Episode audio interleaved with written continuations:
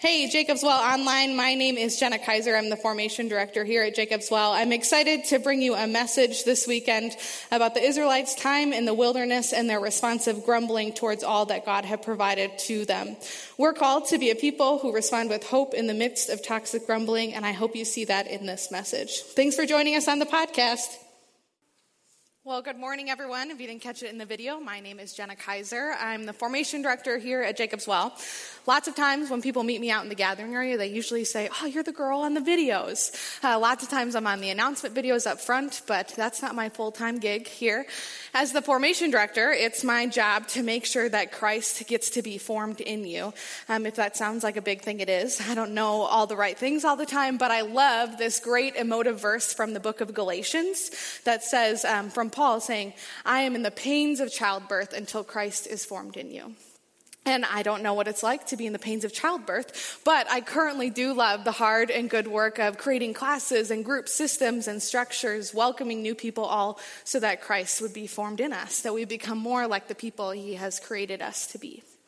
When I'm not at work, I am at home with my husband, Sean, um, and I made a very good decision when I got married. Uh, I'm definitely married up, okay? Is anybody else married up in this room? If you're smart and married, you would raise your hand right now. I gave you a really great opportunity there. I, I, married up uh, because my husband Sean, he is kind, he is gentle, he's even keeled, he's honest, he's, he's everything that I am not. And so it is good that I have him in my life. And the best thing about Sean is that he loves leftovers. I know that's not like a thing you check off on your checklist of things you want in a future partner, like tall, dark, handsome, loves leftovers. But leftovers are a big deal in our house because I hate leftovers. I don't know what it is about reheated food, what it is about eating the same thing day after day, but I just can't do it. And luckily, Sean loves leftovers, so he eats them all for us. So we go out to eat. I don't finish my meal. Sean eats my leftovers. I cook too much for dinner. Sean eats my leftovers for lunch every single day of the week. It is a dream to have Sean in my life.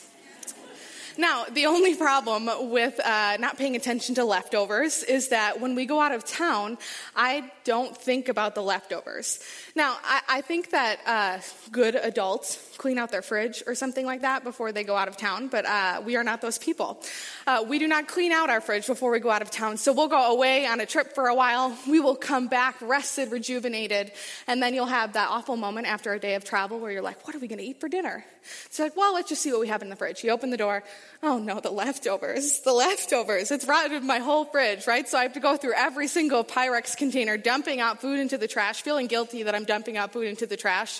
And then I think I'm done, but I check the sour cream and the salsa and the yogurt and the milk. Sure enough, they're all bad. Everything is rotted. It's like there's an infection in my fridge or something like that, where it just goes from thing to thing, from corner to corner, and my whole fridge has rotted.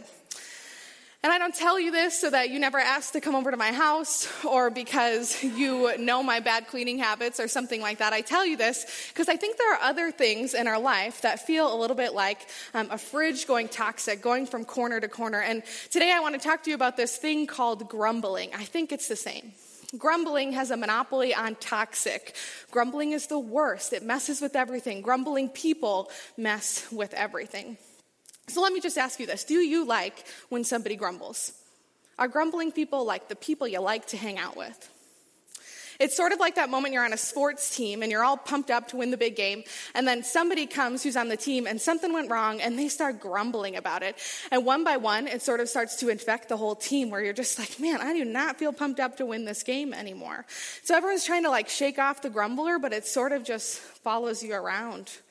Or it can happen in a marriage. So sometimes uh, maybe you've been outside of the house working all day long, or you're the one at home working to prepare things, and you reunite with your spouse at the end of the night, and somebody says something about somebody who hasn't done something right. I'm not going to say who it was in the relationship, but suddenly, whatever you anticipated about enjoying with your spouse that evening, it turns into this rift between the two of you that sort of lingers and follows you around for the rest of the night. It's almost like a rotten smell following you around the whole night. Or um, maybe you're working on a project at work or a group project at school, which are the worst. And in those moments, somebody comes in and they're grumbling about the class or the coworkers or the teacher or whatever the project is. And the whole, the whole group of people starts to grumble after a little bit. And suddenly, any, any plan of actually doing the project, actually finishing whatever you're supposed to accomplish, totally flies out the window because the grumbling has affected a whole group of people. Or maybe this one might be the worst uh, that grumbler on social media. So I know we all have that friend who posts things online that we, they're just mad about something and they let everybody else know it. And you know that you can unfollow them or unfriend them, but nobody's really sure if anybody really notices that thing. And so we don't do it because we don't know what happens. And you read their comments and you do the thing that you tell yourself not to do and you click the comments. And one by one, it's people grumbling on both sides of the issue, back and forth, back and forth. And suddenly your whole news feed is toxic. Everything is through this lens of toxicity on your, on your social media. And it's not just other people. We too are subject um, to the to grumbling, um, and it doesn't seem like that big of a deal. But let me ask you this: Do you like yourself when you grumble? Do you want to be a person who grumbles or a person who offers hope? That's the question we get to ask this morning. Grumbling is a toxic problem. It messes things up. It spreads. It doesn't just stay in that marriage or that team or that group that you're working with. It travels from person to person, from thing to thing, and everything that it touches, it rots. Now, the Israelites are no exception to this. If you've been with us for a while in our series of wilderness and wandering, uh, you might have already noticed that the Israelites have a tendency to grumble. We've uh, been in this series where we're talking about God's people who are freed from slavery, uh, but now they're just figuring out what it means to be God's chosen people, and it's unsettling for them to not know where they're going. And so they respond to this ongoing tension, this, on, this ongoing unsettled feeling with grumbling. Time after time, they grumble. And just like the rot in the fridge, just like the kid on the sports team, just like that comment in your marriage, it spreads like wildfire. And so today we're going to jump into Exodus 16 to read about uh, the Israelites' toxic response. But before we read the scripture, would you just pray with me today? today? Jesus, you are good, um, and we are so grateful that we get to come to this place with the privilege to worship you in public and worship um, which, with hundreds of other people across the Chippewa Valley. And so I just ask that we would be that we would be listening to you today, that the words of my mouth would be pleasing to you, and that we would leave here knowing you more deeply and looking more like you. Amen. So the Israelites have a toxic response to all that God has provided, and they say this. And the whole congregation, so everybody, has grumbled against Moses and Aaron in the wilderness, and the people of Israel said to them, Would that we had died by the hand of the Lord in the land of Egypt when we sat by the meat pots and ate bread to the full, for you have brought us out into this wilderness to kill this whole assembly with hunger. So these people, they are peeved about their situation. They're not happy, and they are letting their leaders know about it. And I mean, let's think about the situation for a little bit. At this point in the text, the Israelites have been traveling for just about a month. Um, and so they've been, they've been removed from slavery, freed from slavery, and they're welcomed into this new life of freedom. And the freedom that they encounter is wilderness, this wandering. Nobody thought that freedom that was initiated by the Lord God was going to end up in wandering around a desert. When the God of all creation rescues you, you're pretty sure you're going to get liberation. They wanted justice. They wanted good food. They wanted um, a whole new world that would proclaim this is their God. This is everything you've ever wanted. New systems, new rulers, new ways to live their life. Everybody in the world would know that their God was the greatest because of what they had been given after they'd been removed from slavery. And instead, they found this life of unpredictability with desolate food and land, limited water, fearing their lives as they're left vulnerable to not just threats of the environment, but threats of other people and the violence they might have against them. So they're hungry, they're tired, they're directionless, and to top it all off, they're doing a cross country road trip on foot and animal uh, with their entire extended family, and they don't even know where they're going to end up. They're stuck in this in between, they're rescued but not arrived. To say that they're unsettled is sort of an understatement. You can imagine what it would have been like to be one of the Israelites. It just takes one person to sort of elbow their neighbor and, neighbor and say, uh, Do you think Moses is doing this right? Do you think we should have found food by now? Do you think he actually knows God all that well? Right? You elbow one person and suddenly the murmuring, the mumbling, and the, gr- the grumbling starts to pick up. And soon enough, the whole congregation, like it says in the text, is catching this toxic grumbling. And they're like, hey, Moses, I think you're doing it wrong. We'd like to go back to Egypt. We'd like to go back to slavery. They don't like their reality, and so they grumble about it. And then they create an alternate storyline about what they had experienced.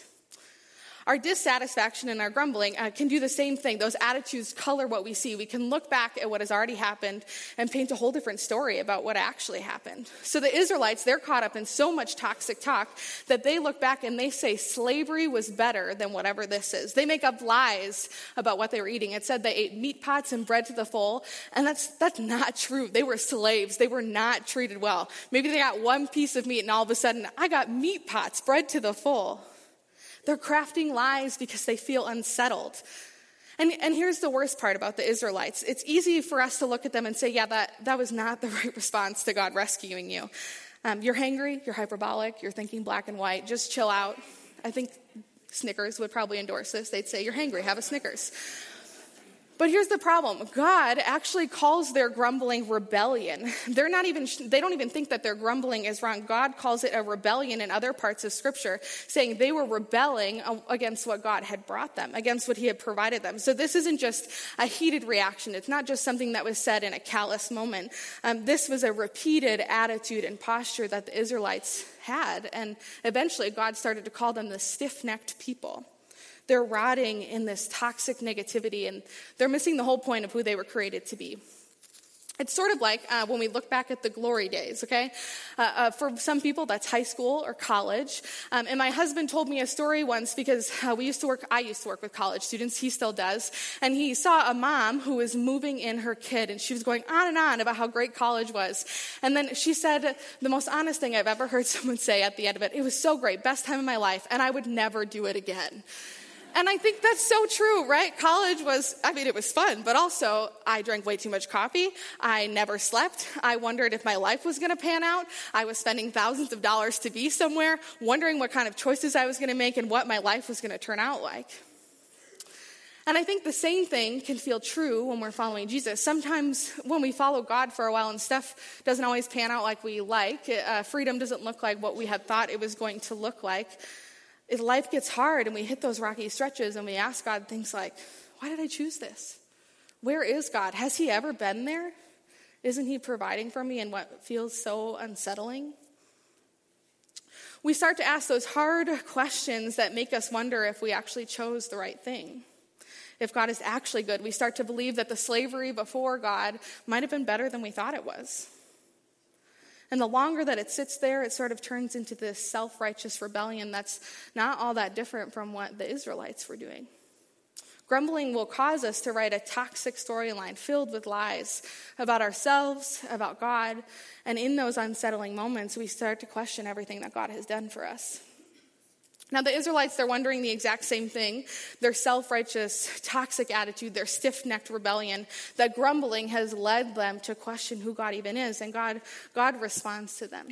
He says this um, Then the Lord says to Moses, Behold, I am about to rain bread from heaven for you, and the people shall go out and gather a day's portion every day, that I may test them whether they will walk in my law or not. So God says, My response to your grumbling is that I'm going to test you.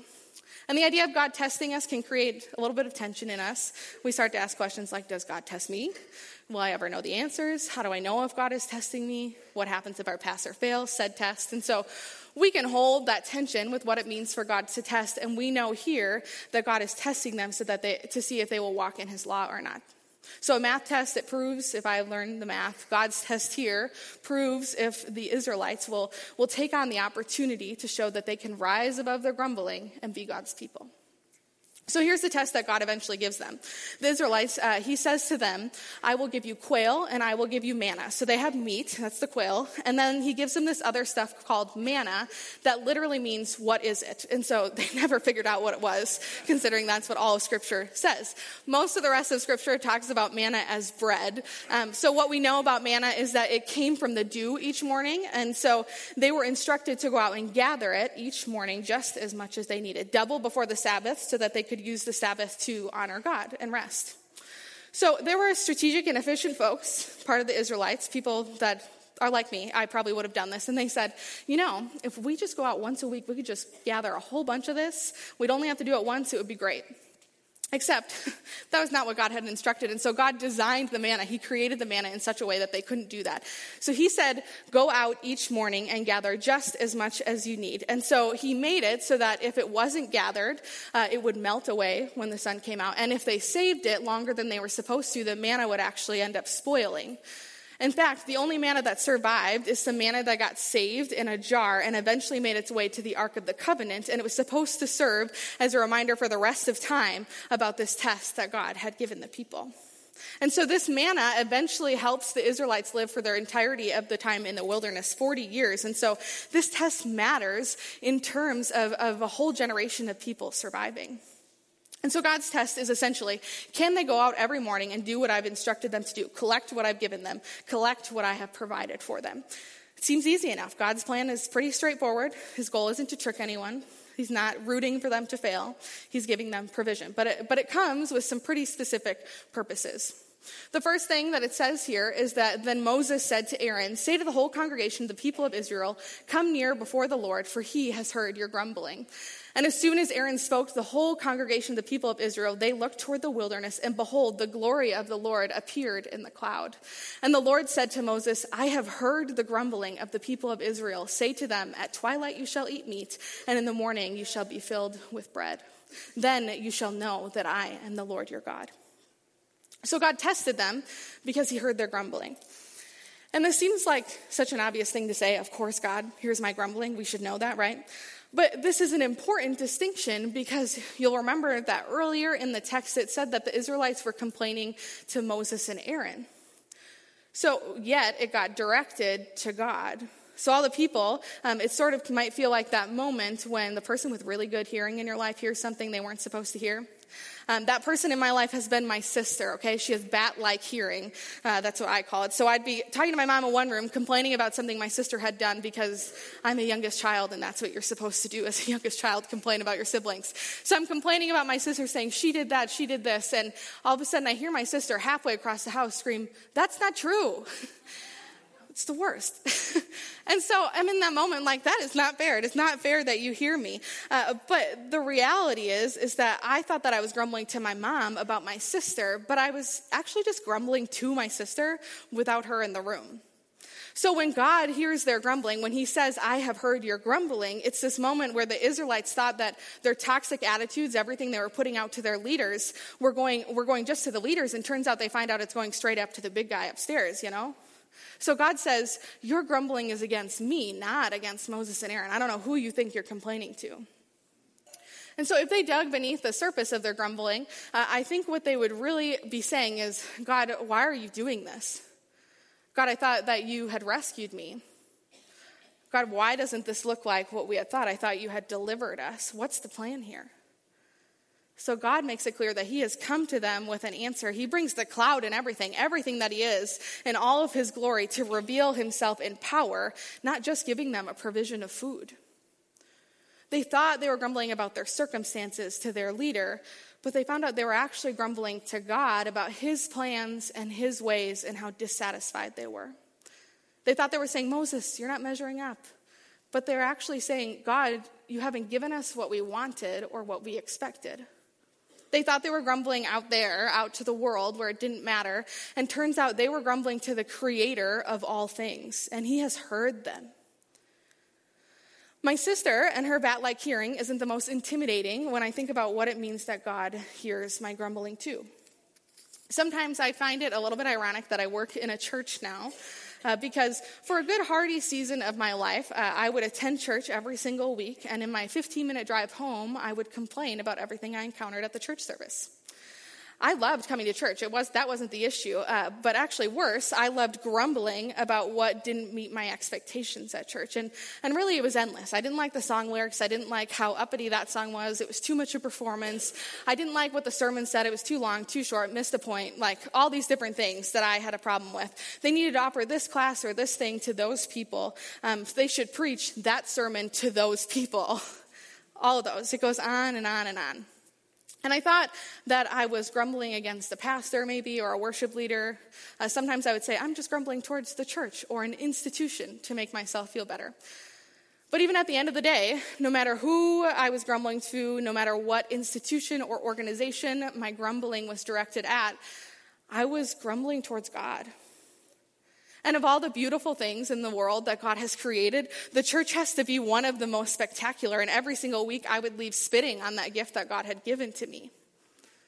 And so, how often do we feel in similar places? When, when church doesn't meet our expectations, we self righteously grumble. And what we're actually saying is, God, I don't respect what you have given me. When our jobs are difficult and we grumble, what we're actually saying is, God, you should have given me something easier or at least more lucrative. When our kids mess up and we can't figure them out and we grumble, like, how do I do this? What we're actually saying to God is, you should have given me an easier kid. You should be whipping them into shape.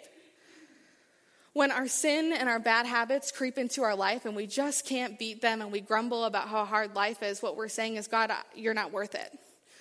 And when that person who just bucks the snot out of you is in the room and you grumble about it in your head or out loud, what we're actually saying is, God, I don't like what you've created. When we grumble towards the world, no matter where it is directed, we are ultimately grumbling towards the Creator God. But God doesn't just give a test to the Israelites. He hears their grumbling, and then He does it all with this very specific purpose. They shall know that He is the Lord their God. This isn't the, and I will introduce myself to you. This is the just wait until your father gets home kind of introduction. This means that God's provision is, of food isn't just saying, like, oh, I'm sorry, I didn't know you were hungry. You should have grumbled louder. That's not what God is saying here. It was a strategic provision so that they could have a right understanding of God. It was a plan to clean out the toxic, to get rid of the leftovers in the fridge. Do these things. Walk with me in this way. Follow these provisions the way that I provided for you. Do these things, and I will give you a fresh perspective of who I am. You will know me. It was a constant reminder that their life, everything that was provided for them, was from God. He alone was sustaining them. It wasn't Moses, it wasn't Aaron, it wasn't some freak weather or scientific thing with the manna it was the Lord God who was providing for them. So, if the Israelites' toxic grumbling uh, isn't, which leads to like this terrifying encounter with Yahweh, the Lord God, isn't enough to convince you that grumbling is a toxic thing for us to do with our lives, it's littered all throughout Scripture. We can see it in the book of Philippians where it says this. Work out your own salvation with fear and trembling. That's the whole cloud, fear, and glory thing. For it is God who works in you both to will and to work for his good pleasure. Do all things without grumbling or disputing, that you may be blameless and innocent, children of God without blemish, in the midst of a crooked and twisted generation, among whom you shine as lights in the world.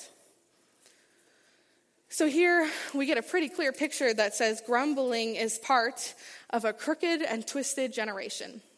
It's directly opposed to being people of God.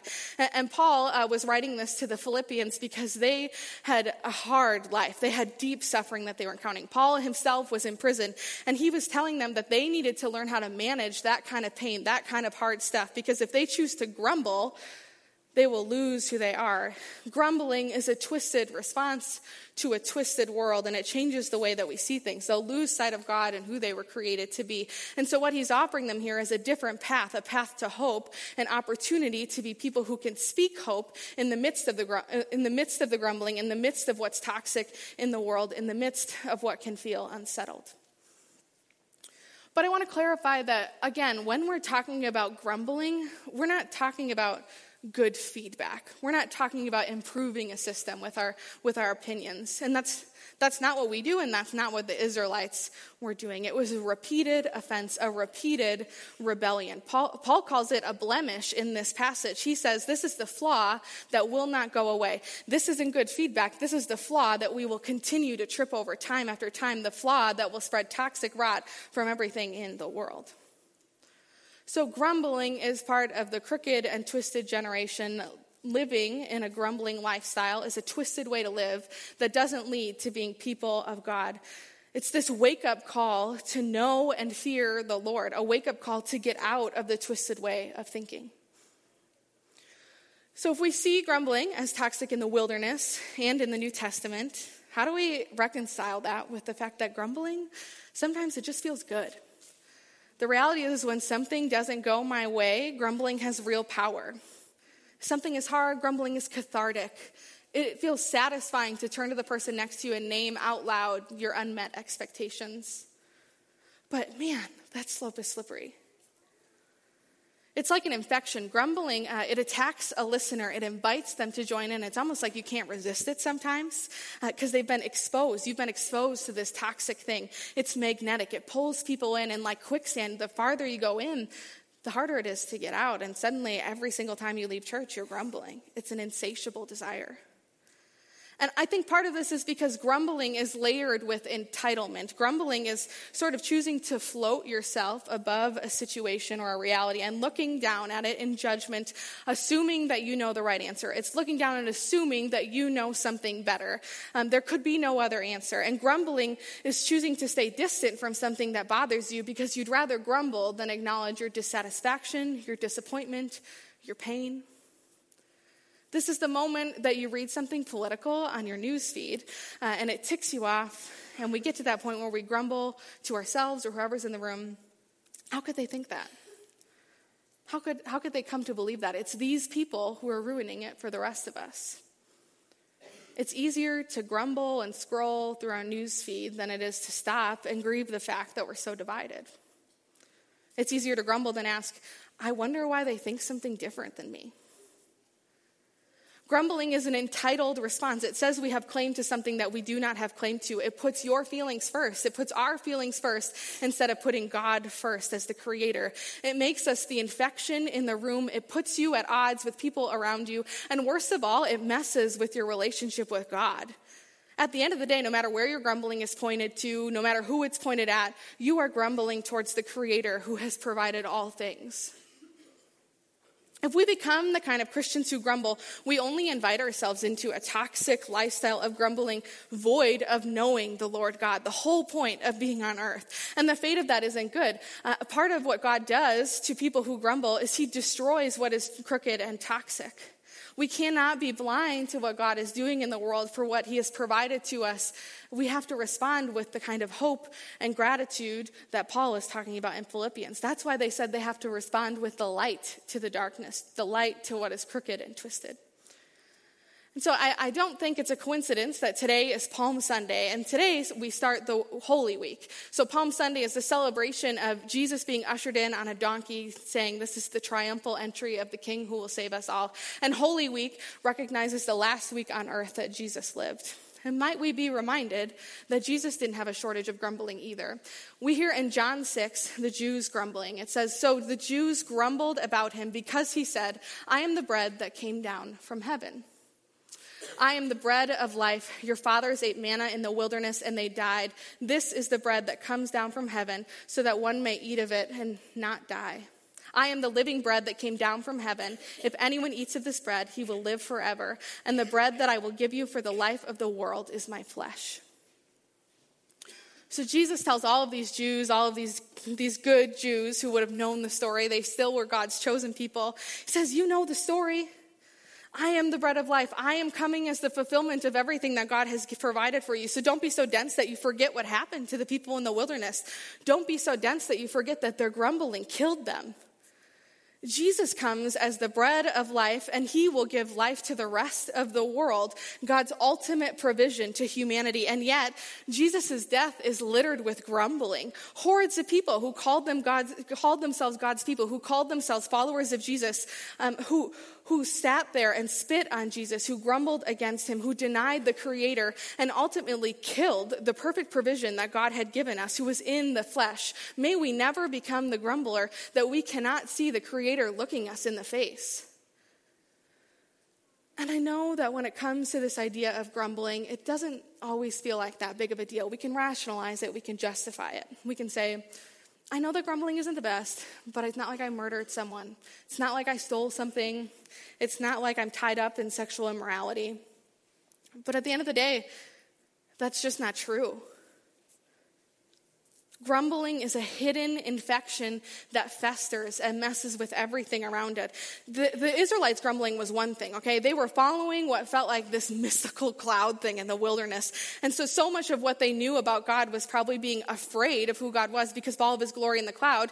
And the other half was just feeling like, you're always saying, I guess we'll just take Moses' word for it. And even then, their grumbling was toxic. It was twisted and crooked. And so, one, God created a daily routine for them to go out and set them on the right path. But two, God uh, punished people for their grumbling. God does not let the twisted and crooked live. That's not what He's in the business of doing. And you and I, we live in a completely different time. We live in this generation where Jesus' life, death, and resurrection has given us 24 7 access to the living God. We can come face to face with Jesus. We can kneel at the throne of the creator of the universe. We have the Spirit living inside of us, giving us never ending, never ending unity and assurance of who God is and that we are God's people. And yet, and yet, our toxic attitudes, our toxic grumbling thoughts and words usher in a toxic darkness that just makes the world rot around us, turning it into the thing it was never made to be. We spend more time putting ourselves on the throne, putting ourselves in charge, thinking we know better than letting the living God be in the only place that he deserves to be in the throne. And God is sitting there in the throne, waiting and longing for us to know him as Yahweh in all of his glory, so that his glory would be made known to the ends of the earth. So, what do you grumble about? Do you grumble about your circumstances, your job, your coworkers, your kids, your marriage, your, your financial situation? Do you grumble about your slow progress, that habit you can't quit, the thing you can't improve, that benchmark you can't meet, that expectation you can't satisfy? Do you grumble about the climate of the world, the nightly news, the negative posts, the lack of program for whatever ailment could solve your problem? What do you grumble about? And what are you saying to God? As we talk about next steps, we have to acknowledge that in our grumbling about creation, we are grumbling to the Creator about what He has or has not provided for us. He has already heard your grumbling. So we have to choose to point ourselves towards God so that we can know Him. He will help you write a better story. He will help you write a story of hope, one that brings solid ground to what unsettles you. We can choose hope in the midst of toxic grumbling. We can choose hope and choose to be grateful towards God, the provider. One of the best ways to do that is that when you're tempted to grumble, we can look and see God as creator and provider, and we can be grateful. And gratitude it's not a foreign concept. It's actually kind of trendy right now. The idea that we need to look at the, at the world around us and be grateful for what we have, despite how hard parts of life can be. And that's more than just a trendy response, it's a biblical mandate. Gratitude is praise. Gratitude is hope. Gratitude is saying to the world that is already twisted and crooked, I don't need to add to it. I can add the antidote. I can shed light on what is crooked and twisted, and I can, I can show hope to the world. It puts God back on the throne. It points to Him and says, I see you as creator and as the one who has given all things. Thank you that in the midst of that, in the midst of all of my brokenness, you have chosen to create me. And it's the way that we show real life to the grumblers around us. People who don't know God, don't know anything but grumbling. We can show them something better. This is the way that we make God's ultimate provision of Jesus known to the ends of the earth. That's one of the greatest parts about a daily devotional. Um, it's this time, this set apart space where you can spend time with God. And instead of looking through, through your day with the, um, with the lens of grumbling, you can look through your day with the lens that God is provider and if you don't know what that looks like, just pick up one of our devotionals on your way out today. They're short, they give you simple and meaningful things to do every day so that you can reorient yourself towards God and what He has provided. And this week, the entire devotional walks through Holy Week. It walks through Jesus' last week on earth because if we don't understand what Jesus has done for us, we will never know how to offer hope and light to the rest of the world. And if you want a way to remember what it means to be God's people, come to our Good Friday services this weekend. The service that we have that we've made for you is designed to watch people grumble all throughout the biblical story to see how um, God had been providing and how they responded, and yet in all of God's mercy, He still provided Jesus. He still let himself be subject to torture and crucifixion. And so come to our services and remember what he has provided for you. We can choose hope in the midst of toxic grumbling. We can choose to be the people who speak hope to a twisted and crooked generation. And this isn't, this isn't just a Pollyanna attitude. This isn't looking at the world with rose colored glasses. It's not naive. If we become the people who grumble, we become what is twisted and crooked. We grumble ourselves into the lie that we would rather be back in slavery. We would rather be separate from God. We would rather be without hope when the God we follow is in the business of pulling people out of what is twisted and crooked. God is in the business of pulling people out of the pit of the muck and mire. It's his very nature to do that. And to grumble is to live in opposition to that. We have to come to him with gratitude so that every person on the planet who is stuck in what is twisted and crooked, who is stuck in what is in the muck and mire of the world, so that they can reach out a hand and be pulled from the very same thing that you have been pulled from, so that they can receive the same same living hope of the creator of the universe. And if we as Christians, if we become the kind of people that can, that can wrestle through the mess that is grumbling, we can become aware of what's beneath that and point ourselves towards God, the creator. Everything changes.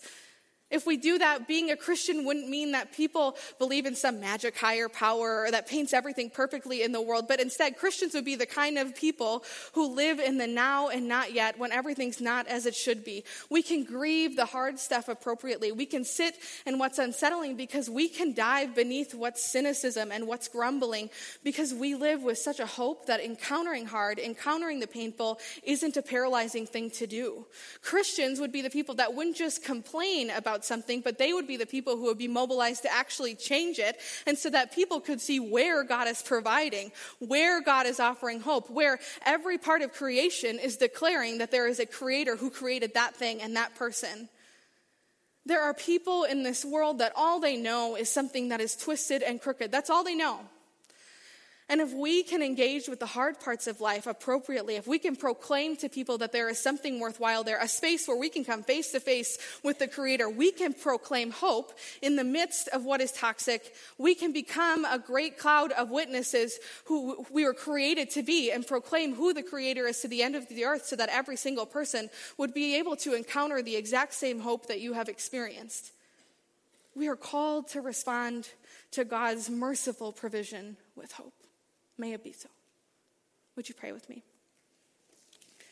God, thank you for all that you have provided for us, for the ways that you continue to stick with us despite our grumbling and our rebellion. That in your mercy, you still choose to send the bread of life to us. Would we live our lives in such a way that everything we say and do would honor what you have provided for us? Would the hope that you have given us just seep out of us wherever we go, casting light on darkness, proclaiming that there is hope and light, something worth living for? Help us to see and hear you so clearly that we cannot help but testify about your greatness, about your goodness. Would we become the people you have created us to be? That we can approach you with fear and awe, and in that we could declare your glory to the ends of the earth. Amen.